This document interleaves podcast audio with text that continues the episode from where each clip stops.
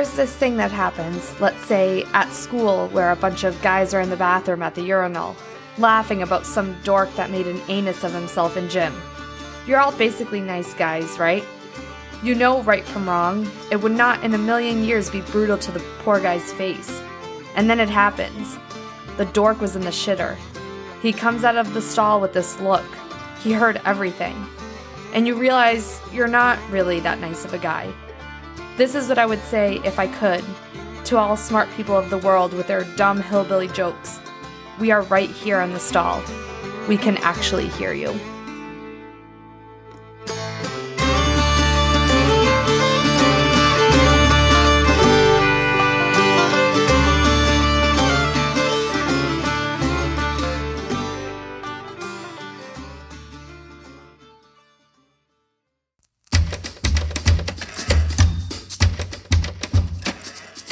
Welcome to Bibliophiles at Home. a book club podcast for introverts. I'm Camila. And I'm Jennifer.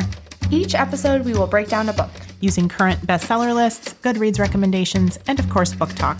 At the end of each episode, we will announce our next book so you can read along with us. So grab your favorite beverage, get comfy cozy, and join us as we embark on this reading journey from the comfort of home.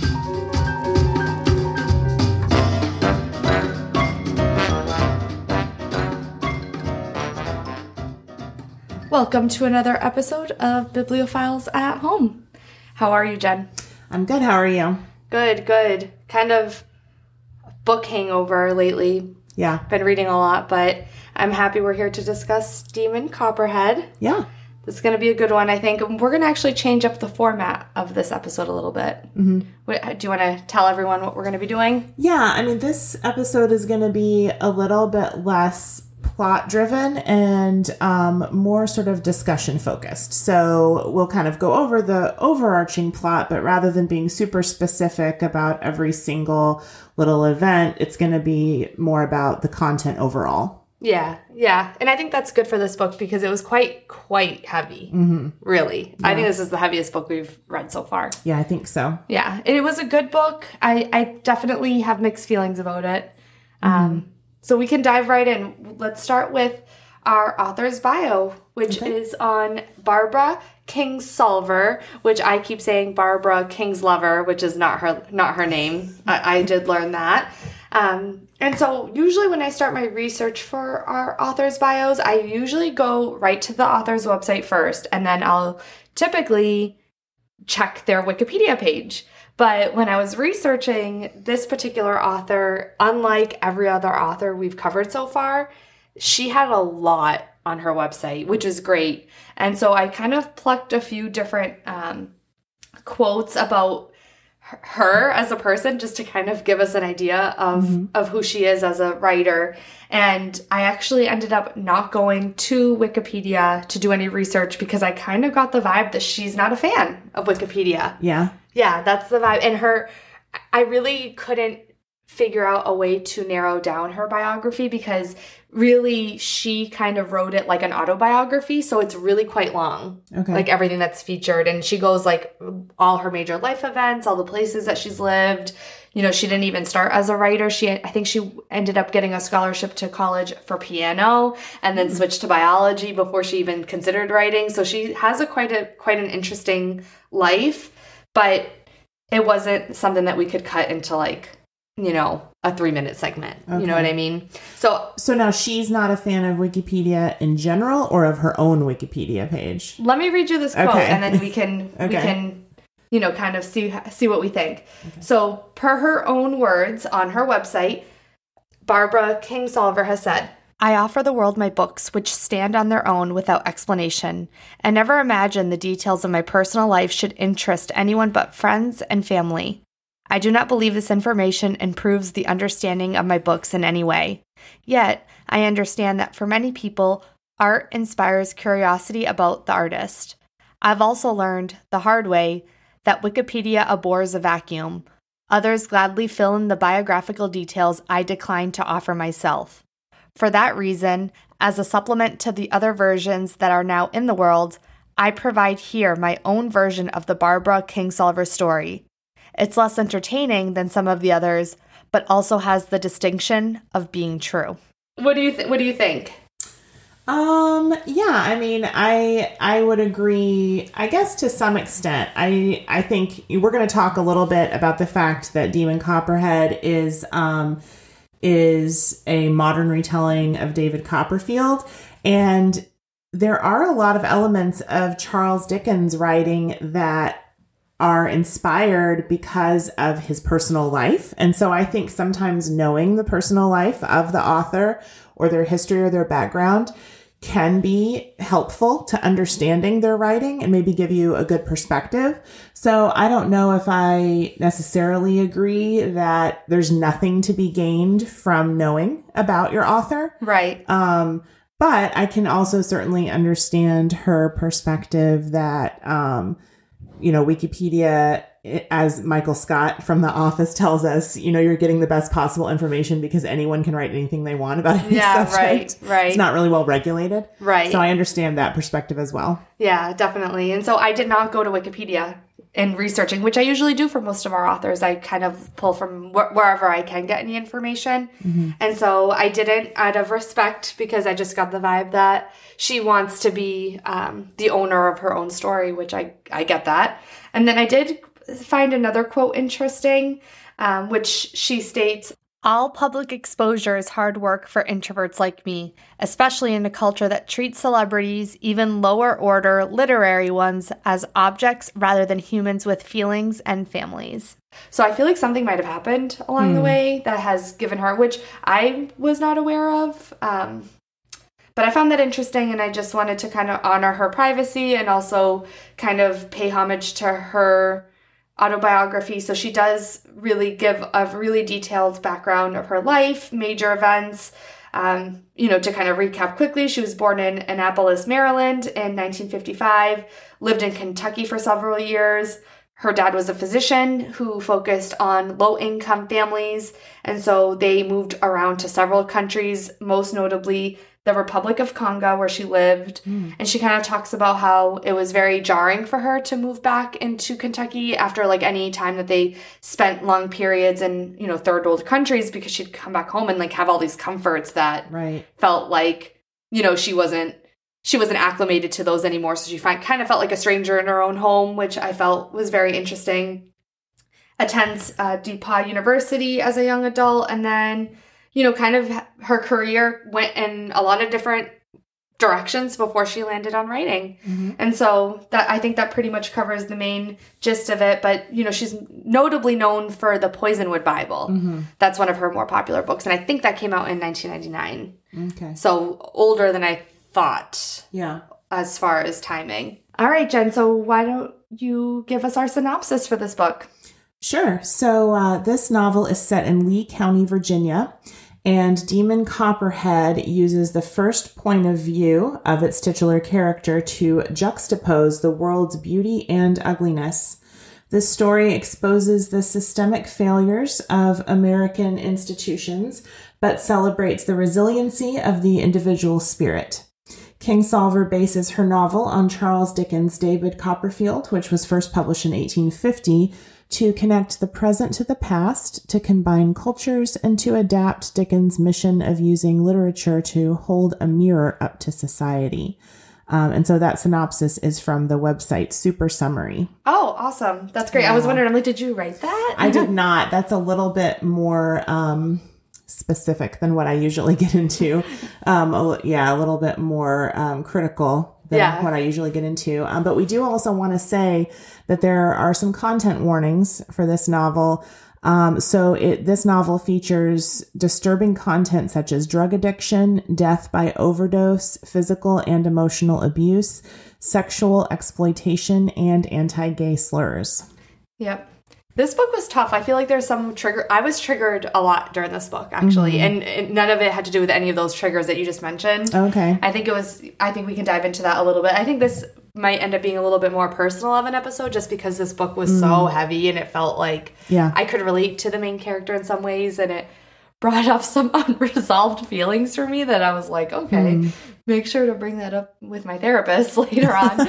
but yeah, this, I mean, I, so we can kind of pause for a second and maybe just pay homage to what a great job Barbara did with you know the connections between her book and the original which this Yeah. is loosely based off of which is david copperfield by charles dickens like you mentioned Right. dickens and i have not read that but you have I have, yeah. And so really, um, I mean, I would say in terms of loosely based, I would say yes and no. I mean, I feel like it's it's very it's very specific in terms of the direction of the plot and particularly the analogous characters. We, I mean, we have almost every single character that is in Demon Copperhead is a representation of a character from uh, David Copperfield, and so much so that the names are derived from those original characters. So um, I'm going to go over just a few. So obviously, Demon Copperhead is David Copperfield, and his name is actually um, Damon Fields, but um, he is known as Demon Copperhead due to his copper wire hair and some version of attitude. So that's a quote from the novel. We don't ever know his mother's name, but obviously that is a direct parallel to David Copperfield's mother, Clara. Demon's stepfather, Stoner, is uh, Merle Stone. We have um, the Peggots, Nance Peggot, who is the next door neighbor and really provides the only stability that Demon knows, is based on Clara Peggotty. So I just, and then we have, you know, Hammerhead Kelly, who is Ham Peggotty. Matt Peggot is um, the nephew. Um, we have like just so Emily, Emmy is Emily. Um, Sterling Ford, who is Fast Forward, is based on James Steerforth. So I mean, we have Tommy Waddle and Tommy Traddles. It's very, very specific um, parallels. So um, again, if you haven't read David Copperfield, it won't necessarily be as profound, but kind of my point in bringing this up is just that they it, it truly is a modern retelling. Um, so the two biggest differences obviously are going to be our setting which is that david copperfield is set in mid 19th century london whereas demon copperhead is set in the late 20th century um, appalachia, Appalachia, yeah. right. Um, as well as the nature of um, sort of the tragedies that would befall Demon as related to David.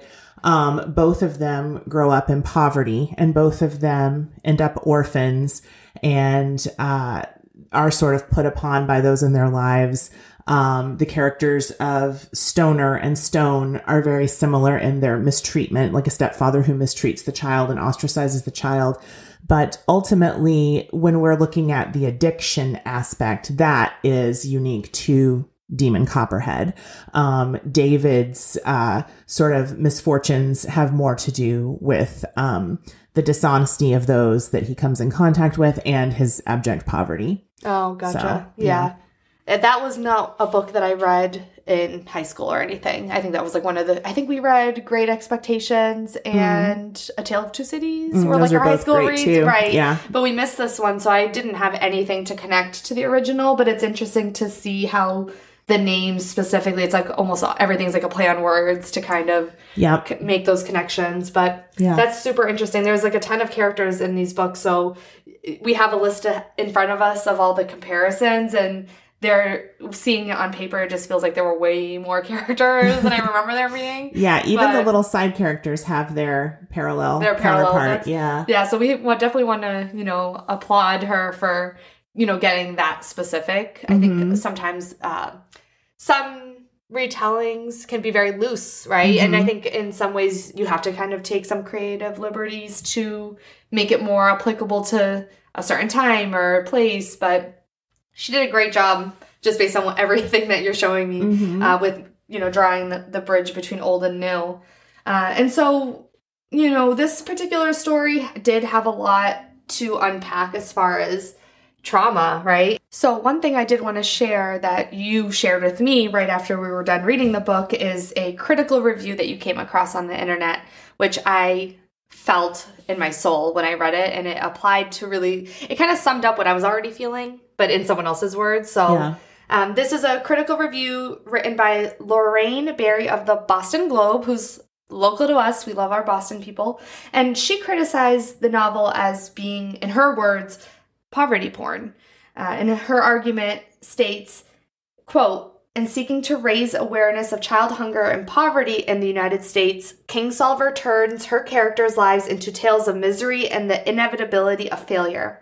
Her characters wallow in dark hollows with little light, condemned to forever repeat the horrific mistakes of previous generations.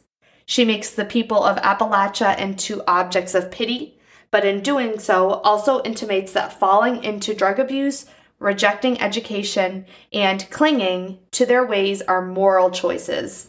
End quote. And I just could not agree more with that. Um, you, when you shared it with me, I was so happy because here's the thing this book beautifully written i mean she, and it's uh, it's like how can you say a book that covers so much dark and sadness can be beautifully written but mm-hmm. i mean it's so true you can see that Barbara is an excellent writer. Right. I mean, you felt I felt so many emotions reading this book yeah. and And I mean, and as we said in our teaser from our last episode, this book just won the Pulitzer Prize for 2022 for right. fiction. So I mean, this is a you know a critically you know a critical masterpiece basically yeah, absolutely and I, I agree with that 100% she's a she deserved that Pulitzer Prize for this book 100%. And I think a few other people that we talked to. So, side note, we read this with our book club that does meet in person. It's something that we have fun doing. And the, the mixed reviews that we got, I mean, pretty much everyone loved this book. Everyone that I've talked to that has read this book loves this book. And I agree with that. This is a great book. I just felt like it was, I felt down. I felt down yeah. and I never felt as I was reading this book that I saw a silver lining or like a light at the end of the tunnel where I know that our character is going through something tragic, but hey, we have a light at the end of the tunnel. This is going to get better. There's something to look forward to. And I was so sad mm-hmm. the whole time yeah. that I was reading this book. And it really reminded me of another author, which I'm not going to call out here, but I am going to just mention that her books are hard for me to get through because they just feel so down and mm-hmm. somber and it's like like you just feel like heavy after you're reading it and right. for me that's hard it's hard yeah. for me to read books like that i think that they're necessary and i think it is important to bring light to things like poverty and you know this book touches upon so many things that are still issues in 2023 right like it's so relevant uh, foster care being a big theme you know or a big topic in this book but i just felt like I, it felt like a chore to read at some parts because it was so heavy. Right. Not because it wasn't a beautiful book and because it wasn't worth reading. It just felt like I, I felt heavy and I felt triggered. And I was like, okay. But when I finished it, I was like, yes, because I needed to, I wanted to get it done. Um, it just, it definitely triggered me. Mm-hmm. I was triggered reading this book. Yeah. Yeah. It's a hard read, but it's a good read. And, and I um I understand what you're saying. I mean, I do get a sense of satisfaction is a better way for me to say it from books like this. I can't necessarily say enjoyment or pleasure because it's a very difficult subject matter, but when I read books like this that are so well written and are able to articulate things that I in in such a way that I I myself cannot um it I feel like it grows me and changes me as a reader, but also as a person mm-hmm. and as a, um, I guess I should say, you know, like as someone who's working toward um, an advanced degree in literature as as a scholar. I feel like it um, grows me in that way, but I can't spend too much time on literature like this without a break because it is emotionally and mentally taxing. Yeah, yeah, it, it ends up being uh, it it does change you, but it is very heavy mm-hmm. to get to that end resolution or that end feeling of catharsis where you're like, okay, this I'm I'm a different person after reading this book, and this is a great thing. But the journey to get there is like, whew, yeah. okay. I needed I needed breaks from this book where I felt like I could read something lighthearted, and I ended up having a bit of a book hangover. But you know, it's to me, it's worth it because if it's going to bring up conversations of you know these topics that might not be talked about as much and i think that's worth it. And mm-hmm. you know again she definitely deserved the pulitzer prize. Yeah. You don't need I mean, me to say that but yeah yeah no i mean absolutely. And she this is a fairly you know um it, it's a relatively small uh subsection of american culture that most people who are not in that geographic region are very familiar with. Um, I grew up kind of on the outskirts of this. I grew up in Kentucky, but not technically in Appalachia, not in coal mining country. So it was kind of on my periphery. Um, but we have a friend in our book club who grew up in this area and she loved this book, rated it five stars, and felt like Kingsolver very accurately depicted and captured the struggles of those people. Yeah. So, And that was so interesting because this friend of ours, I didn't know that she grew up in that area. She's like, Yep, I lived there over 10 years. And she was able to bring so much context for us to understand. And I really appreciated that because I have no idea. I'm I'm in, I'm in New England minding my own business sometimes. I have no idea what's going on in other parts of the country and I'm like that's kind of embarrassing. Like uh, you know, I feel like it's good to to get that knowledge and understanding. Uh, and so as we kind of d- discuss this book, I mean, there were there's a lot that happens plot wise, and I feel like it we almost can't do it justice by going. You know, usually we do such a deep dive that we're like hitting Yeah. up as Line many item plot by points. line item, yeah. And I didn't feel like we could do that with this book, although we have them. But a couple things that I wanted to talk about, if that's okay. sure. So my the first thing that triggered me with this book that was so so hard for me to get through was Demon's relationship with his mom. Mm. And, you know, having this abusive stepfather. I grew up with an abusive stepfather. So I in my mind I'm like reading this book and I'm just like flashbacks are going through my head and like memories that I kind of I'm like, wow, I definitely stuffed those deep down. and I think it was good. It was good to to push through, but that was like the first time that I was reading that I was like, ooh, this like hits a little too close to home for me. Right. And so I guess my issue was I felt so bad for Demon. Mm. You know what I mean? Yeah. I, I just felt it felt like he I just can't imagine children being put in that position. I mean, and I was a child that was put in a very similar position. And it's just as a now as a parent, hmm I just can't fathom it Yeah. you know and and i do realize like in my journey as a mother that you are constantly breaking those generational curses that i talk mm-hmm. i think i've talked about that when we read Hello, hello, Beautiful. beautiful, Yeah. and it's i was just so upset reading that because it, it is so real Yeah. like i felt like she captured that so well and in so many ways and i'm probably going to butcher this word but it's like the parentification of children Mm. have you heard of that term So where children end up taking care of their parents. Right, or Mm, like yeah. you know, they end up having to take this like caregiver role and it's like Mm-hmm. I saw that in him so much and I saw that in myself as a child like having to set the alarm clocks or making sure that there was food and like what are we going to eat and Mm-hmm. Right. what are we going to do and do I have clean clothes for school and no one's waking me up to get on that bus so I better do it myself like Right. all of that um it's like that lack of parental structure that you end up taking on but then it goes a step further when you're actually having to like be the responsible one like Right. he's setting his mom's Yeah. alarm clock Right. so that she can get up and go to work. Well, and we also have the perspective or the caveat here too that his mother is an addict. He's she, he's born while she is passed out from either alcohol or drugs, and so not only is she you know childlike in that she's not able to be responsible and have food in the house and wake up for work, but he's also making sure she doesn't OD, you know, cleaning her up after a bender, you know, things Right. like that. So not only, you know, being a parent, but actually like c- cleaning up after her and, you know, just this whole other level that is, yeah, And it happens, yeah. you know, I, it happens and it's really tough. It's really, really tough. I, I was really struggling reading that. Um, and it, and I was happy that he had the Peggots. That made me really happy for him.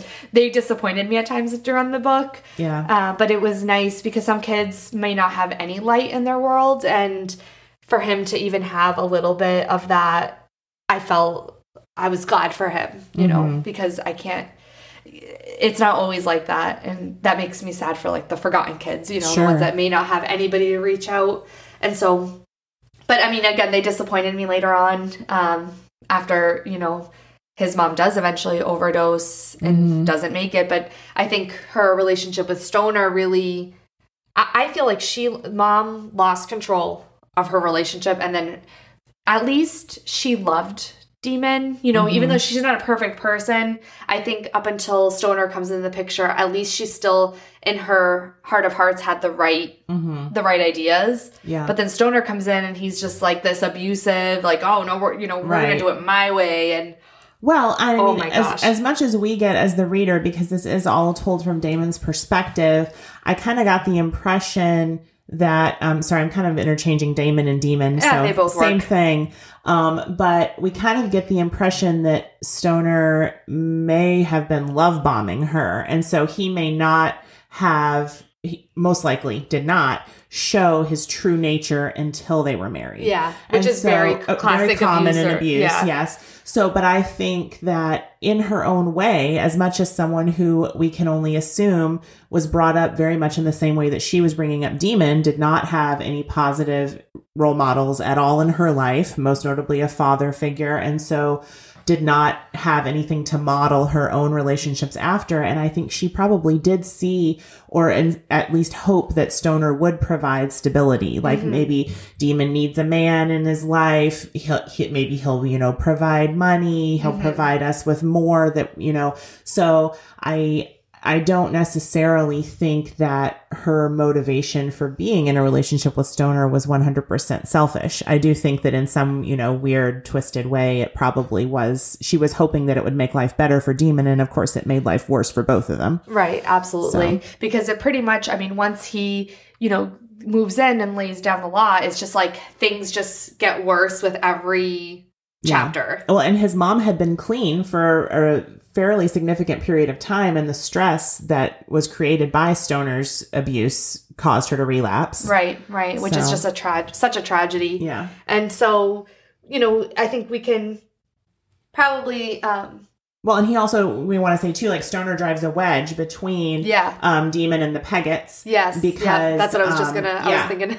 yeah these, this one yeah this one you know family that is providing stability and love and um he he doesn't like that he wants to be in full control he also doesn't like um demon's best friend maggot because he suspects that maggot is gay and Mm-hmm. so is very cruel um towards maggot and says terrible things about him to demon um so yeah this you know this one bright spot in his life is snuffed out by stoner Right, right. Which I is such a again just classic abuser Mm-hmm. behavior over here from Stoner, and unfortunately, I think even if Demon's mom at this point, I I mean, you can't. I think you can have willful blindness in some regards. Like, of course, she was being love bombed, but eventually, you start to realize like this is not okay. Right. And I think that that's such a hard area to navigate. Like once you figure out that you're in a relationship that is not that great, and mm-hmm. suddenly all the red flags that you know sometimes you overlook and you think, okay, maybe this is not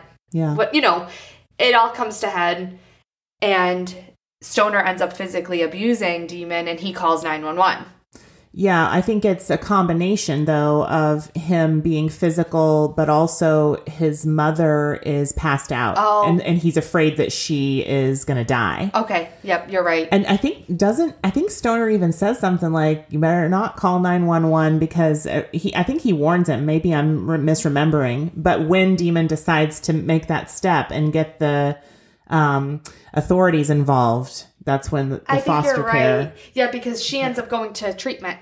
Right. And- because when they bring her in and realize and and then Demon says he doesn't want to go with Stoner and Stoner accuses the Peggots of sexual abuse so he Yeah. can't go live with them. Oh my so he gosh, has to go to the foster He home. has to go to the foster home, which Yeah. this whole time period of him being in and out of foster home, it was heartbreaking. oh my gosh, like I, I couldn't even. But I will say I want to say the one thing that I was like thank God it didn't go there was I was so worried that he was going to be sexually assaulted or molested in the foster homes, Oh, especially the yep. first one. I was afraid that the old man, Mr. Crickson, Creaky, Yeah, the creep, the Yeah. creepy guy. I was so afraid that he because it talked about how he only took in boys and we Yeah. that, you know for the, his farm work and it turned out to be that that was just he needed boys to work his farm but I was so thankful that it did not go to that extent. Yeah, yeah. I think that would have. I mean, yeah, that would have. I how could it get worse, right? But Mm. it's like, yeah, I guess it always can get a little worse. I was really thankful about that too, and I think. At, at one point, I thought it could, just like you did, and then when it didn't, and I was like, all right, I guess he's just gonna pick tobacco and overdose on tobacco. and that's that's where we're going in this in this home. But Yeah. that whole situation with like, the, the, I mean, he w- ended up being in a few different foster homes, right? Mhm. To me, I just couldn't believe that there was not a single adult that was aware or Mhm. helpful in that Yeah. entire situation. Well, and I mean, I think that when Demon is originally taken to Creaky's house, the social worker, we kind of get the sense that she's aware that this is not a good situation, but her hands are kind of tied. Like, what is she going to do? Right? Because she has no physical evidence. This is kind of the way the system works. And, you know, there's nowhere else for him, basically. Right. right? And so she's just crossing the T's and dotting the I's and leaving him there, even though she really doesn't want to. And it's almost like it's so difficult for her to do it that she has to kind of delude herself into thinking it, to, she has to sort of put on blinders. Yeah. Which is awful. Yeah. And the kids in that home, I, I, I had a soft spot for the one that does the drawings. I can't remember his name now. Tommy? Tommy. Yeah. Yeah. And then there was the football player, which Yeah, is fast forward. Fast forward. The Mhm. names really. Yeah. I guess that's always just like a pain point for me when I'm reading is like characters' names now that I'm Yeah. rethinking every episode we've done.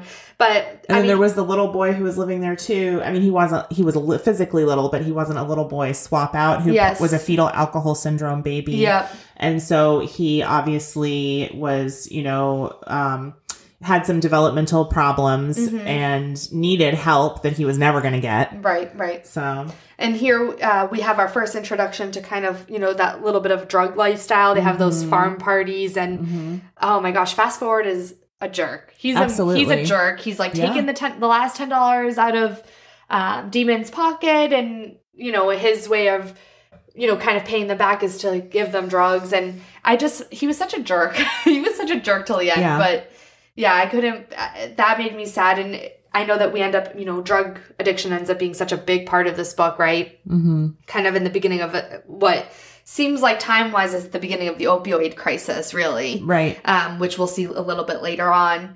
But it just felt like the loss of innocence happens so early. Like this demon's loss of innocence doesn't even happen by the time he gets to the creakies. Like it's already Yeah. happened, but just to see it continue and like Yeah. the fact that there's not a single adult that's looking around and thinking, wow, this is not okay. This is Yeah. not good for these children. And I mean, I don't even in think we've said, like, at this point, he's only 10 years old. Right. So he's 10 years old, separated from his mother, separated from his only friends in these foster homes, still going to the same school because he's still in the same county. So still, you know, seeing friends at school and whatnot, but j- living this completely different life. right. Just Um, yeah. completely you know he's he's a he's dirty you know he Mhm. lives in a Yeah. filthy house and i just Yeah. and then you know the peggots still try to visit and i mean here's where i start to get mad at the peggots is that she goes to creaky's she sees how she lives and then later on when he he's like please take me in she's like i'm really sorry but no Mhm. that crushed me because I know it would have been an inconvenience for her, and I know that it would have been a commitment that she probably felt like she was too old to make. But I just, I, I hope that I would make a different decision if I if confronted with that, just because I can't imagine like seeing how this young child has lived and knowing that that's probably what they're going to go back to, right? yeah. And Yeah, it's this weird sort of dichotomy because, you know, in that Southern culture, there is this sort of idea that like everybody's business is your business and we're, we all help each other out. We're a village. But there is also this other side of it that is, I don't get involved in that because it's not my business. And so I feel like Mrs. Peggot, she kind of went away that I didn't really expect based on the fact that she was there at Demon's birth. Yeah. She had been there all along. And I don't feel like it was so much a case of, well, I can't take in every stray cat that comes to my door. You know, like this is a child that she's known since day one. Mhm. Um, we didn't mention the fact that uh, right before Stoner and Demon's mom get married, um, the Peggots had taken him on vacation with them to Right, Knoxville. That's where he meets. Um, uh, is it Emmy or Emily? In this is where he meets Emmy. yeah, mean, Um, yep. And so, um, you know, he, he was a, a big part of their lives. It wasn't like just, you know, this, this, you know, random kid who needed someone. So Right. I, I was surprised and a little disappointed. I was, I was, I was mad. I was mad at them. I'm like, really? Because then, I mean, so he spends some time at, he spends a good amount of time at Creakies and then ends up going with the second family, which is the Co- McConnells. Well, before that, um, his mom dies. oh, geez. So, yeah, I'm sorry. yeah.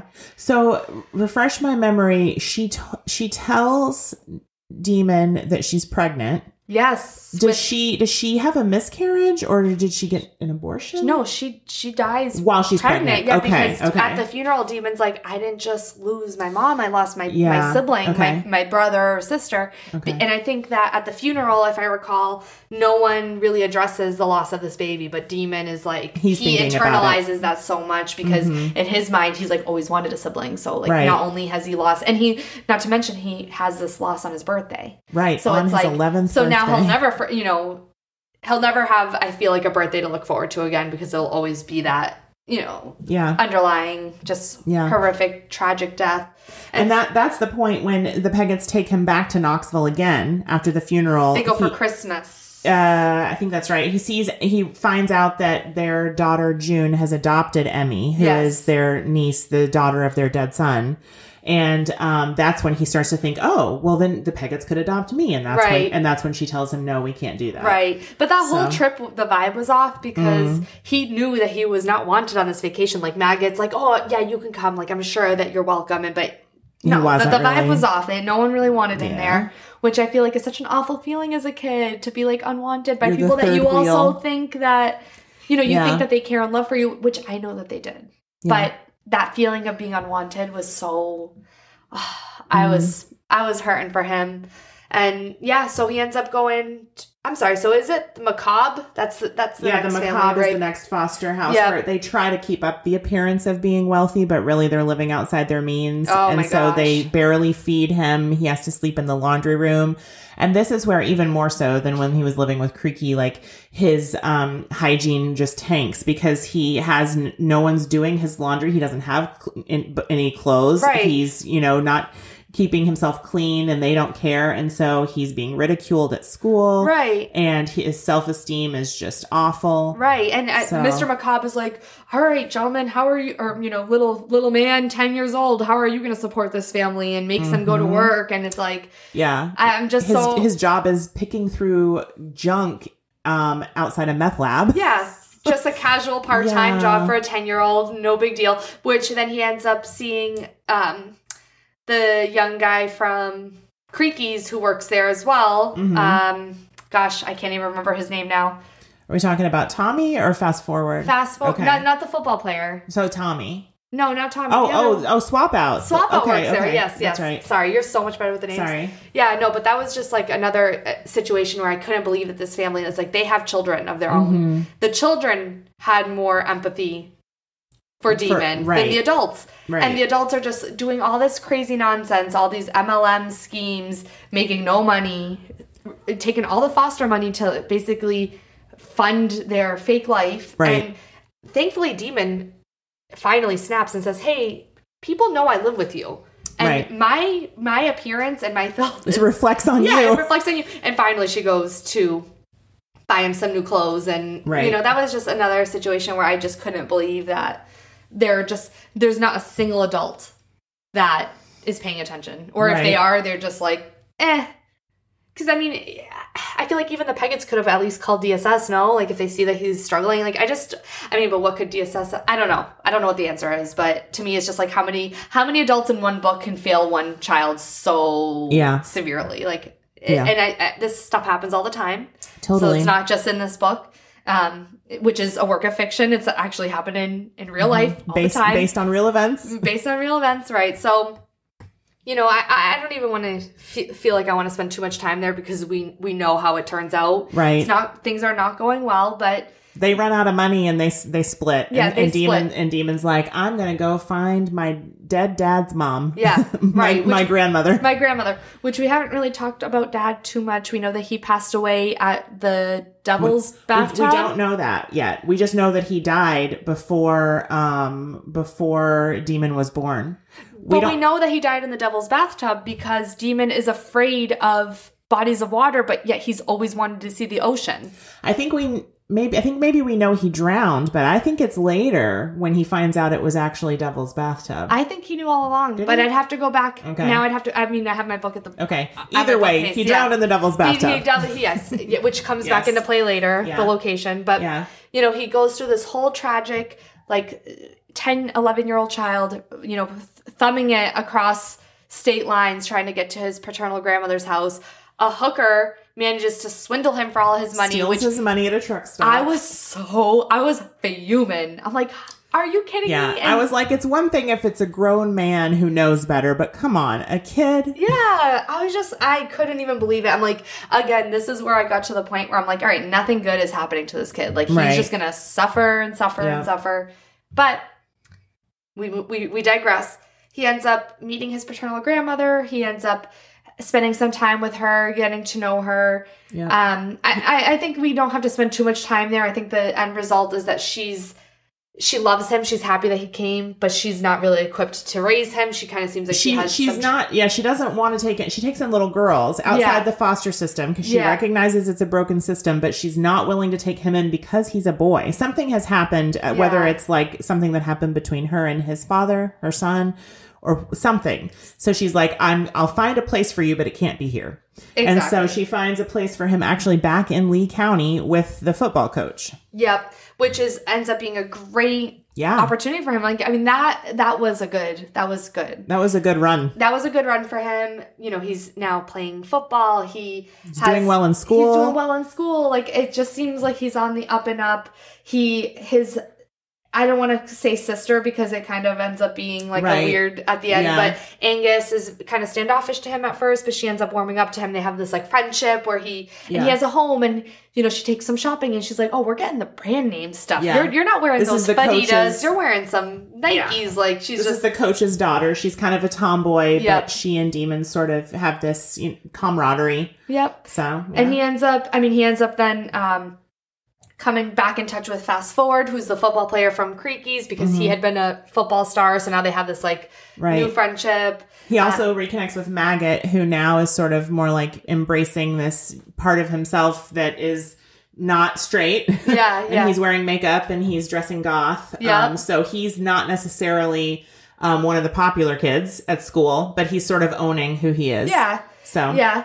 And then, I mean, I, I really, from that point on, it's, it kind of, it's, it's, what happens isn't much, but it's everything, right? So he has this, he ends up meeting this love of his life, right? The Dory, I don't know if I'd call her the love of his life. Like he lo- he loves He her. thinks. yes, he's his infatuated. first love. Yeah, his first Well, love. maybe after Emmy because he did kind of have a crush on Emmy. He did have a But yeah, on Emmy, Dory ends yes. up being his true first love. Yeah. Um, who's taking care of her like ill, failing health father. Yeah, who owns the s- kind of like hardware store where Demon works part time mm-hmm. after school or in between football seasons. He needs Yeah. something to fill his time.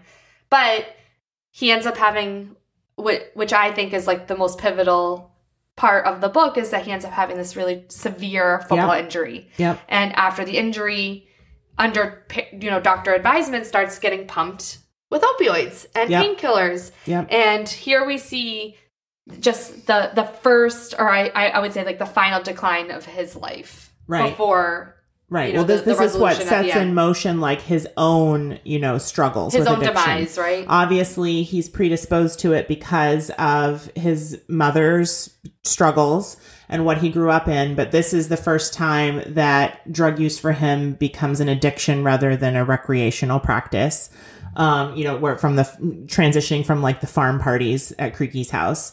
Right. Um, and it's Dory then who introduces him to fentanyl. Was that something she had because of her father? She Or- had these fentanyl patches, yeah, Okay. that she would steal from her father, Yeah. and she would sell them. They'd so this, I I guess, from a plot perspective, this is probably the second area of the book that really upset me so Mm. much. And I mean, again, personal, but we've we've lost friends to opioid addiction, so it's just Mm-hmm. hit so close to home. And I think what kind of bothered me about this was that although Demon had used drugs recreationally, his demise as far as true drug addiction wasn't even really his fault. Mm, You know, he had this injury, he's taking medication as prescribed. Yeah. He's trying to heal from this, you know, life-changing injury, right? I mean, Right. his football career is over and these scumbag Sorry. Is No, that, it's is that true. okay? It's Uh, true. we don't really swear on this podcast, but I don't- I wouldn't call that a th- swear, All right, but yeah. but these scumbag doctors, man, are just prescribing these pills. Yeah.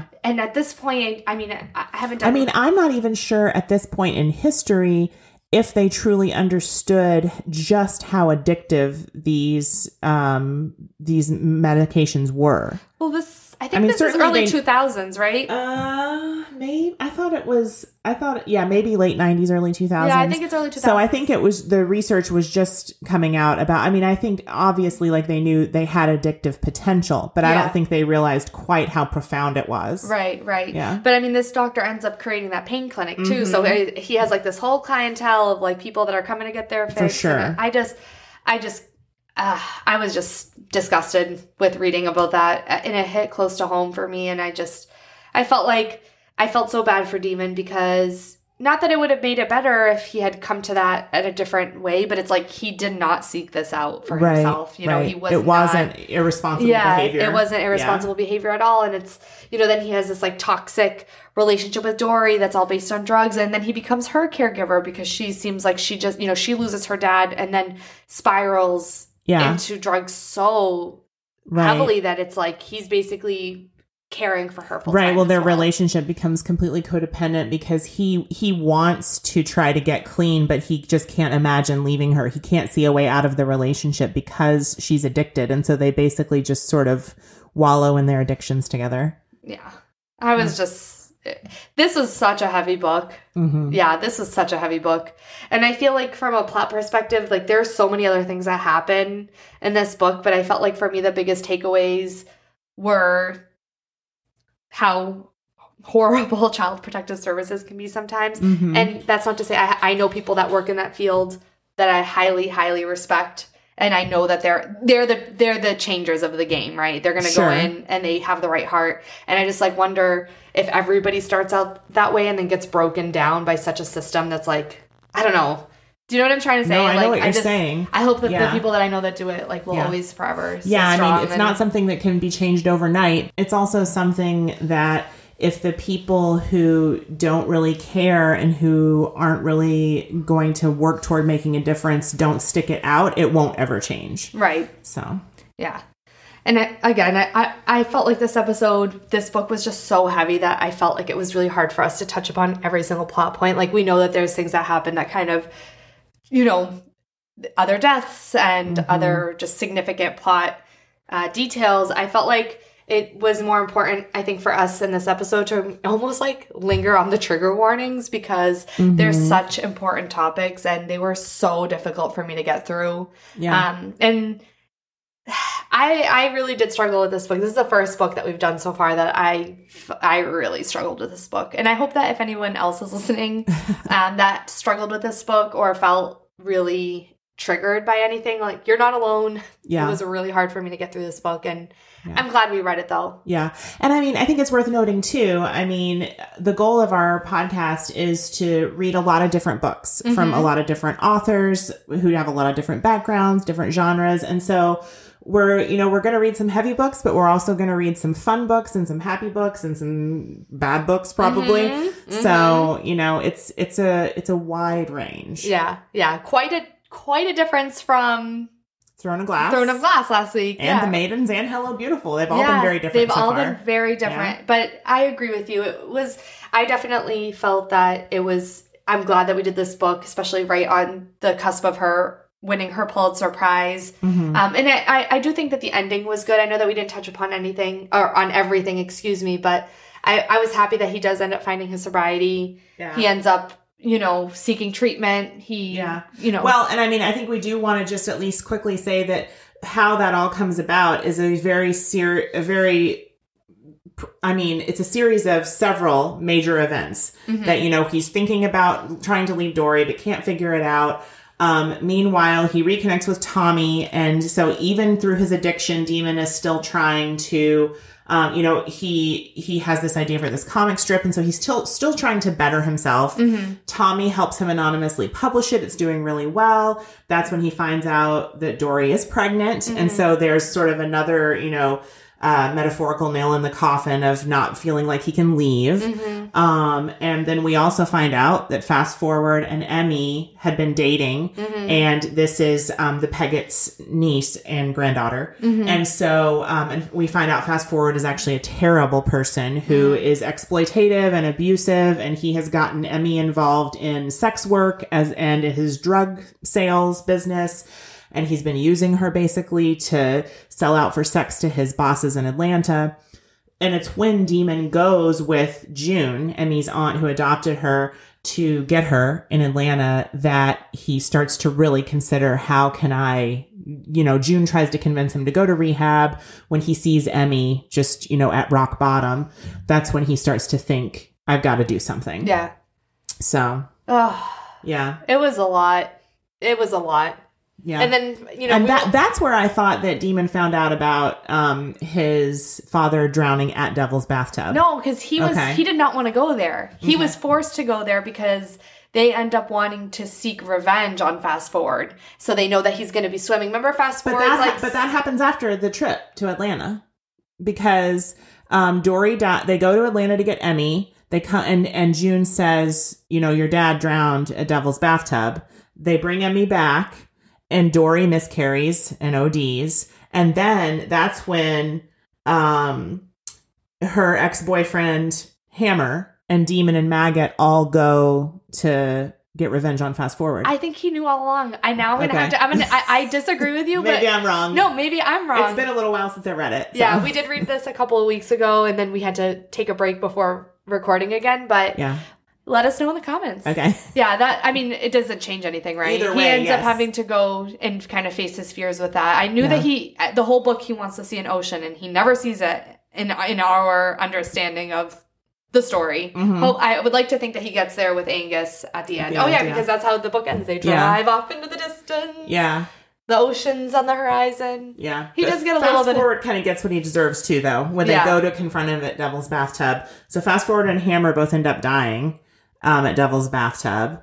And then Maggot ends up getting charged with being an accomplice. Yeah, He's sent to juvie, which forces him because he's gotten addicted to meth in the meantime. so many So that's he's kind of forced to rehab because he's in juvie for two years. yeah, Um, but yeah. Yeah. that's what all sort of like Demon finally decides to take June up on her offer Mm-hmm. of getting him into rehab. So yeah, so I, I do feel like, you know, it, yes, it was hard and yes, it was dark and there was a lot of self sabotage and there was a lot of, um, just sort of repetitive, um, destructive behavior, but it does end on a note of hope. yeah, and I did like that. I. It was it was just heavy. That's Mhm. all. Uh, Something that we didn't touch upon, which I think we should just briefly Mm-hmm. before we wrap up our our deep dive, is that there was some child abuse in this book too. With, Yeah. with Maggot. Yes. With his mom's situation, which Yeah.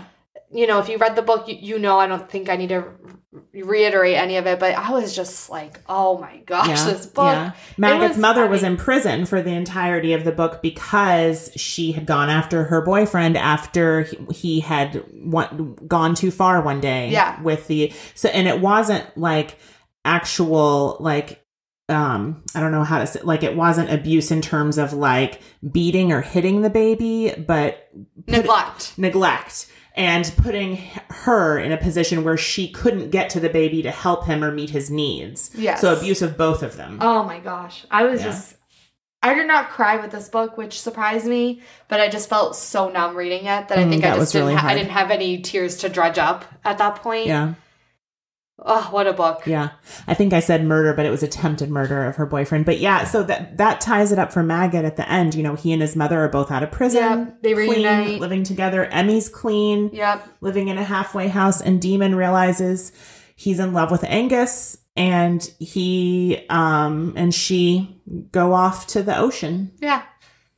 I think that's it. Yeah. Yeah. So I mean yeah, I th- we didn't go as in depth maybe as we have in the past with our other books, but I feel like the really the main things that we wanted to talk about had less to do with the intric- intricacies of the plot and more to do with the themes. Yeah, it was So. Mm-hmm. it was such a heavy book. I said that probably 35 times in this podcast episode and I apologize for being repetitive. I just I can't describe it any other way. It just I felt jilted. Mm. I didn't feel and I didn't feel as a reader that I had a f- true sense of catharsis. Mm-hmm. Like I feel like the characters might have, but for me I just ended up feeling like Eeyore. Well, I'm sad. Yeah. this was a sad book. Yeah. That's literally just what I kept thinking. But it's well written. Mhm. I do recommend anyone to read this book. And I think that there is a lot to gain, especially in the conversations that can be had Mm-hmm. regarding the themes of this book. But my goodness, I will be okay if I just read fluffy books for the next six months to a year because I'm going to and a our book. next book is kind of fluffy. Yes, And we'll talk about that in a minute. we will. Let's So- first do our Goodreads. Yep. So, Goodreads, as of today, which is Tuesday, May 30th, has Demon Copperhead listed at 4.53, which I mm-hmm. think is deserved. Yep. I gave it. I gave it a three on Goodreads, I, but I don't think that's think right. that might have been a knee jerk reaction because I was here, right, as you were finishing the book. oh yeah, you yeah, were and you here. came down the stairs and you're like, I give it a three. But that might have just been your initial knee jerk hot take. Yeah, I think that's a super hot take. I think I'd probably give it like between, you know, I would probably say 3.5, but I would round up to four Okay. because it was so beautifully written and it's not her fault that I'm like struggling with the content, you know, that's not her problem. But right. yeah, no, you're right. Yeah, because so when we were covering this book for book club, I just couldn't get it done in time. So I think all my guests were showing up to book club and I was like, gotta go guys, gotta go finish last like 20 pages of this book. Help yourselves to some, you know, hot dogs or whatever Yeah. we were eating. Yeah. Um, yeah. What about you? What'd you give it? So I gave it a four and a half and rounded to four. Um, as I've already given my reasons for how I rate on Goodreads. Um, so yeah, I mean, I would say this is a solid four and a half. I wish I could truly give it a four and a half on Goodreads. Um, I think for me, what kept it from being a five was that I did feel like the I, I felt like the downtroddenness was just a little bit more affected than it needed to be. Um, th- and so for me, that removed uh, just a little bit of the realness, if that Mhm. makes sense. Yeah. Like I, I like I agree to to some extent with that review that you read by Lorraine Berry about Yeah. it being poverty porn. Like I do think it is a realistic depiction of that uh, crisis and that Mhm. lifestyle in Appalachia and in coal mining country. But I feel like there was, it just felt, whether or not it's true, it's just my take. It just felt to me like it was a little bit more um dramatic or performative Yeah. than it had yeah, to be. Yeah. Just just slightly. yeah. Yeah. I can see that. I agreed with that critical review as well. And I thought the way that it was described as poverty porn, it Mhm. just, that hit the nail on the head for me. It, it's just, I don't know. I like my books to have a little bit more positivity, but I mean, I know it's hard sometimes. So it's not like it's catered to just me. Uh, I think that four, four and a half is, is fair. I mean, a lot of people think this book's a five, and I think that's super fair I think too. I think several people in our book club rated it a five. Yeah, and I I totally respect that. I mean, there's no denying that she is a master of her craft when it comes to Mhm. writing. I mean, she wrote this so well. It was extremely well written. It's just, eh, it was- you know, I, Yeah. I definitely say go into this. Beware, you know, Yeah. beware of the content. Just know you're you're gonna be sad when you finish. Yeah, you're gonna go. You're gonna finish this book, and you're gonna want to follow up with our next read, which is extremely fluffy. And do you want to tell us what we're reading? Next? Yeah, yeah. So I guess too, like, I mean, it, this next book like does deal with some harder issues, but I, but it it ends well. Yeah. Let's just say that. I think I think it ends well. Okay. I, wait, what are we reading next? Because I don't even remember. Reminders of him by Colleen Hoover. Oh my gosh. Yeah. Okay. Yeah. So I mean, yeah, yeah. I know So- nothing of this. So book. I'm not going to say anymore because some people, well, I'm not going to say anymore because we haven't gotten to that episode yet. And so people maybe haven't read the book yet.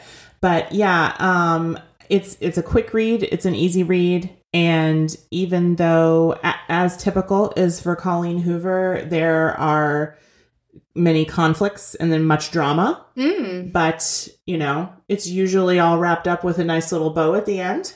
Unless she. So let's hope for that. Unless it's Verity. Yeah, unless it's Verity, and then you're gonna get that bonus chapter that's just. Whoa. Yeah, I didn't read it. The epilogue. So I did end up reading Verity. That was my first Colleen Hoover book, Mm-hmm. and I know that people love that book. I did not love that book. I feel like that's a love it or hate it book. yeah, it was very triggering for me. I Mm-hmm. guess with uh, some of the. I wish that I had known going into it a little bit more what I was getting myself into, but Mm-hmm. I am excited to read Reminders of Him. Now I know that something's being made into a movie right now. That is, um, it ends with us. Oh, with which I had. That was the first Colleen Hoover book I read. Oh. and then I read the sequel to that, and then I read Verity. So this is Oh. my fourth coho. This is your fourth. Okay, this is my second. I'm not. I'm not going to call myself a co-host Stan yet. Mm-hmm. I'm going to give her another try, and depending on how this one goes, I might. Might change your yeah, it's going to depend on how if I ever read I think it's, by her I think again. it would be very hard to base your opinion of Colleen Hoover on Verity because it's very, from my understanding, of course, I've only read the three. It's very different from her normal Okay. way of writing and her normal genre. Okay, so we'll see. I'm excited to to Yeah. get into it. I know that she has a lot of fans, so we'll Mm-hmm. we'll do it justice for you, and um, we'll go in with an open mind. Yep. Join us next time when we discuss Reminders of Him by Colleen Hoover. If you liked what you heard, don't forget to like, share, and subscribe wherever you get your podcasts. Follow us on Instagram at Bibliophiles at Home.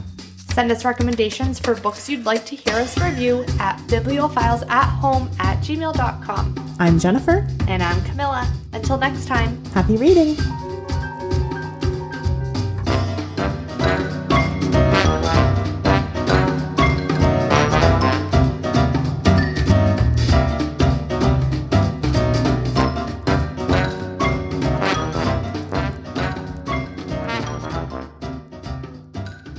Send us recommendations for books you'd like to hear us review at bibliophiles at home at gmail.com.